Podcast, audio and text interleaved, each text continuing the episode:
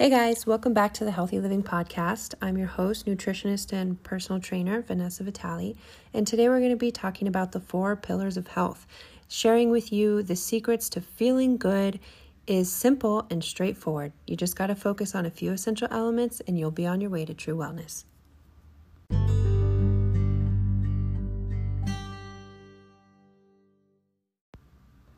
All right, guys. So I wanted to record this podcast today because I've been getting a lot of questions about micronutrients, macronutrients, phytonutrients, um, vitamins of all kinds, and these complicated, more advanced strategies to health and nutrition. And what I think most people are lacking is the basic fundamentals, connecting back with, you know, eating right, exercising, sleeping well, and stress management. Stress management is huge, especially in these times of COVID. Um, I'm a single mom, and if you got kids right now, it's one of the most stressful times to either be homeschooling and reducing an income and, you know, all the great things that, you know, go along with 2020. So, um, cool. Let's just dive right in. I'm really excited about this topic today, and I hope you guys are too. So, the first thing and most common questions that I get from clients is health fads. And health fads come and they thankfully go. And despite the shiny promises that one particular superfood, workout, biohack, you know, whatever it is that's going to get you in the best shape of your life, three minute abs, the truth is you don't need to overthink it or even overpay to get healthy. It really boils down to four fundamentals eat well, exercise regularly, manage your stress, and get enough sleep. Do those four things, focus on those four things, and you'll be better to avoid illness and even live longer in today's age. So, everyone, you know, you look, you go to medical centers and hospitals and stuff, and everybody there is really focused on treating diseases. What do we have? What medicine do we have that we can shell out to help, you know, treat the symptoms of these diseases. And now you'll see that we're starting to more embrace an idea that health is more than taking medicine or getting an x ray. It's about making holistic choices that are going to set you up for success. So let's talk about these four pillars of health and how each pillar is going to set you up for success in your long term wellness goals. Right? So, the first one, the most important one, I think, um, is diet.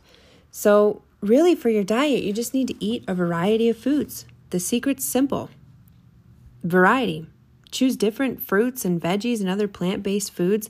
They all have plenty of phytonutrients that, you know, contribute to good health and each in their own unique way. The same goes for protein foods. Try new kinds of fish, poultry, meats, beans, legumes, and don't overlook nuts and seeds. You know, there's proteins in all different sorts of things. And if you are stuck in the habit of eating chicken for dinner every night, like maybe when you go grocery shopping, switch it up. This week you get chicken, next week get, you know, lean ground meats, next week get fish. And that's a good way to just keep having variety in your grocery shopping and to just do it every week. But even um, even more, if you're avoiding processed foods, eating the same healthy foods on repeat is only going to give you the same nutrients, you know, and not all the nutrients that you actually need. It's like trying to play a symphony with only a few violins or flutes.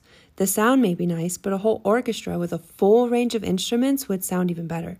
We tend to label some foods as quote unquote bad when in fact it's really your eating pattern that may not be great. If the only veggies you eat are corn and potatoes, then that's not going to be healthy. Not because corn and potatoes are bad by any means, but if because of what you're choosing isn't balanced. So let's let's look through the lens of color. When you're eating foods in all categories like blue, purple, brown, orange, red, what about green? Each offers your health a little something different. Plus they keep your meals interesting. And there's nothing more amazing than looking down at a very colorful plate and just knowing the variety of micronutrients that you are absorbing from those. So, let's talk about how you can make nutritious choices. Well, when you sit down, try to fill your plate with at least 50% vegetables and aim for three different colors of vegetables at each meal. Split the rest of your plate between lean protein like shrimp or tempeh and complex carbs like beans or whole grains. And don't overlook herbs and spices either. Herbs and spices are nutritional powerhouses. Parsley, for instance, is high in apigenin, a potent anti cancer compound. Oregano may help fight off viruses, and special compounds in thyme are anti inflammatory. It's lucky for us that they also taste really good, and they make your food taste good too.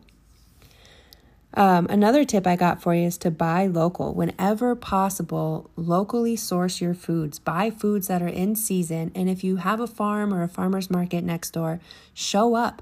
Show up and get those those foods because I promise you, locally harvested broccoli or spinach or um, you know, even like right now, we're in Palisade peaches. If you live in Colorado and you know about Palisade peaches, they are the best peaches that you will ever get all year.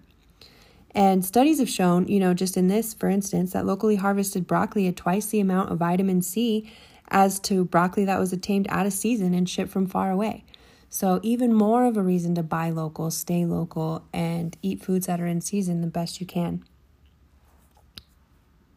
All right, so now we're going to move on to the second pillar exercise. And exercise is pretty simple. Um, you know, don't overthink it, just get moving most days. No matter if you're thin it's still important to keep working out. Research has found that people who are obese, uh, obese and cardiovascularly fit have better health outcomes than people who are slim and not fit. So, if you are one of those people who categorize yourself as skinny fat, well, just because you're skinny doesn't mean that you're healthy, or just because you have a lower body fat percentage doesn't necessarily that mean that you're healthier than the person standing next to you. So, Aim to be active about 150 minutes per week. You can spread that across five or six days instead of just one or two, so it's not so overwhelming. And your body benefits more from daily increases in your heart rate and oxygen consumption, just like your system benefits from more food and water that's consumed over the course of a week rather than a giant feast eaten in a single day. And two non consecutive days each week, you can focus on strength training, flexibility exercises like yoga, and these will help boost your bone health and muscles and um, reduce risk for injury. The rest of the time, choose a cardiovascular activity that'll strengthen your heart. If you're not a fan of working out, you can focus on all the good reasons that there are to do so anyway. It improves cognition, for instance, and may reduce your stress and anxiety. Exercising regularly also helps you stay active and independent for years to come. Think you don't have time to work out? Well, make every bit count. Move whenever you can, go for a walk, take the stairs to your building. You can even do laps around your house or march in place during TV commercials just to get a little bit more steps in your day. Also, if you're working out, expect setbacks. Real life will occasionally interfere with your workouts, and when that happens, it's easy to fall off the wagon. But the most important thing is to return your return to your routine as soon as possible. Think of it this way. If you get really busy and skip lunch one day, does that mean you'll never eat again? No. And the same goes for exercising. Another idea is to recruit others. Instead of just having a buddy to work out with, find a group. That way, if one person's schedule gets derailed, yours won't too. Exercising with others may give you a mental boost, and a study found that med students who worked out in a group had a bigger drop in stress levels compared to solo sweaters. So that's pretty cool. And then also motivate yourself and know what motivates you. For some, it's signing up for a non refundable class. For others, it's tracking their progress on a smartwatch. Even buying a cute pair of leggings can help. And a survey of 2,000 gym goers found that 7 in 10 felt inspired just by putting on their gear. When you find a strategy that works for you, embrace it.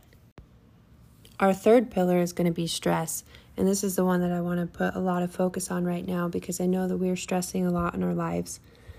Um, with everything going with COVID and uh, quarantine and schools not being right. I mean, 2020 is going to be a year for the books. This is crazy out here. Uh, anybody with kids has got to be stressed out.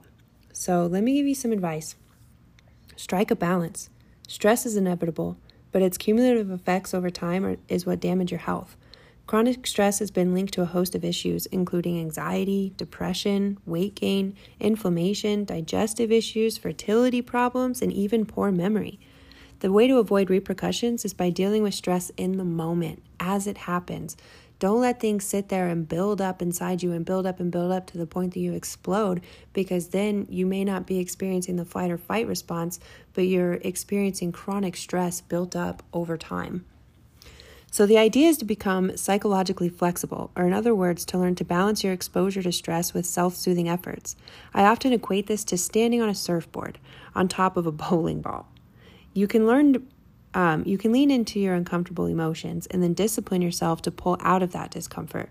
Being able to toggle back and forth like that will make you more resilient. And research has shown that it's not stress itself that causes these negative health effects, but it's our attitudes and beliefs about stress that can make it quote unquote toxic.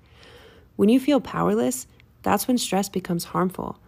So it's not really about the amount of stress you have in your life that matters, it's the way you ride it out.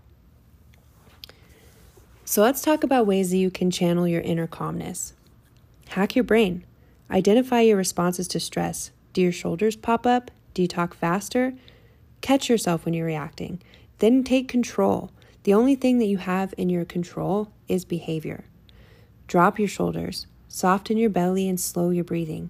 These subtle changes reassure your body that any stress you perceive isn't a physical threat. You're overriding your sympathetic nervous system. And find the positive. Do you have a demanding new boss? Think of all the things you will learn from her. Dread your commute? Well, at least you have time to listen to your favorite podcast. Research has shown that reframing an event to change your emotional response to it helps keep stress in check. And at the end of it, bounce back. It's not a matter of if you run into a stressful situation, it's a matter of when you run into a stressful situation. And when you run into a stressful situation and effectively, just go easy on yourself.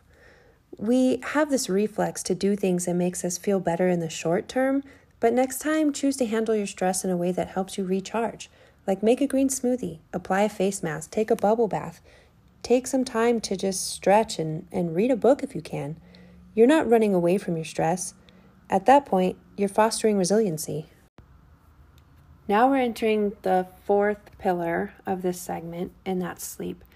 Sleep's important, and more than important, it is amazing the things that our body does to regenerate and repair itself while we sleep.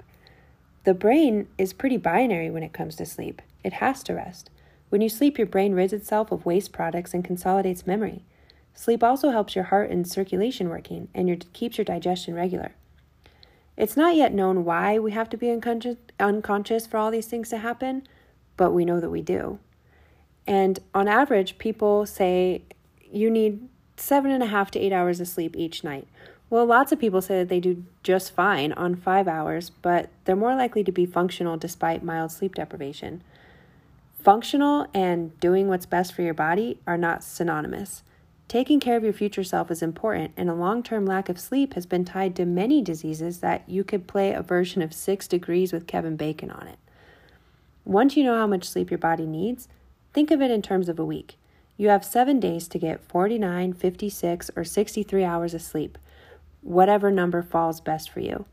Studies show that if you make up sleep in the short term, you live as long as those who got a perfect night's sleep every night. So if you have a sick child, delay flight, or 4th of July party to attend, just take a nap the next day and you'll be fine. So, how can we improve our sleep patterns or the quality of our sleep or ensure that we get more sleep? Prep for bed. An hour before bed, start signaling your brain that it's time to unwind.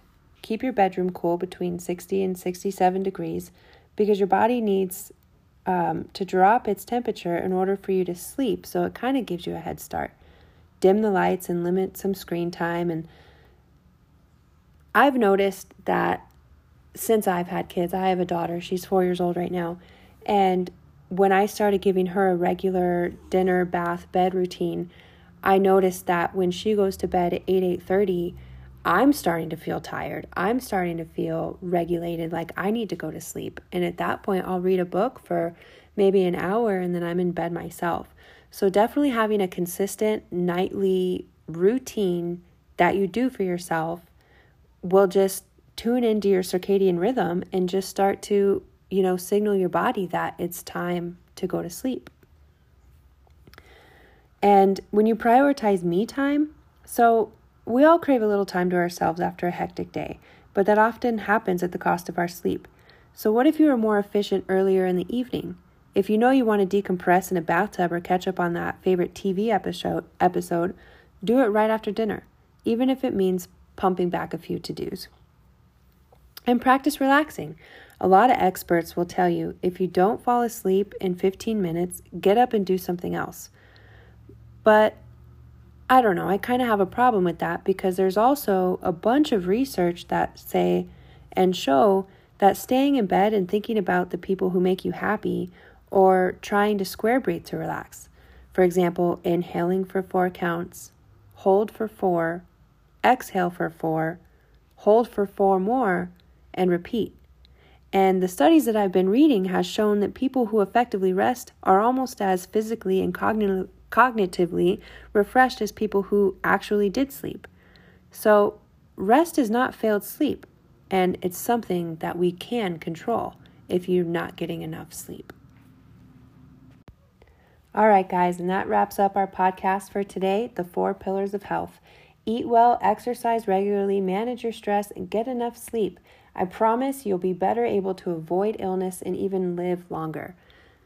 Stop focusing on medicine. Stop focusing on the x rays and the treating of these diseases and start making holistic choices that will set you up for success. And you'll see that just through making these choices, these better life choices, and supporting yourself and making yourself a priority, feeding yourself healthy, organic, raw foods, getting that heart rate up, getting the strength training and stretching, sleeping, and if you can't sleep, at least laying down to rest and practicing stress management, you'll see that weight loss and lower blood pressure and less insulin and reverse of diabetes, type 2 diabetes, is fully reversible. You know, implement these few basic strategies and you will see all of these other these other benefits be, you know, a side effect. So thanks for tuning in and I'm excited to share with you the next Healthy Living podcast episode. See you soon.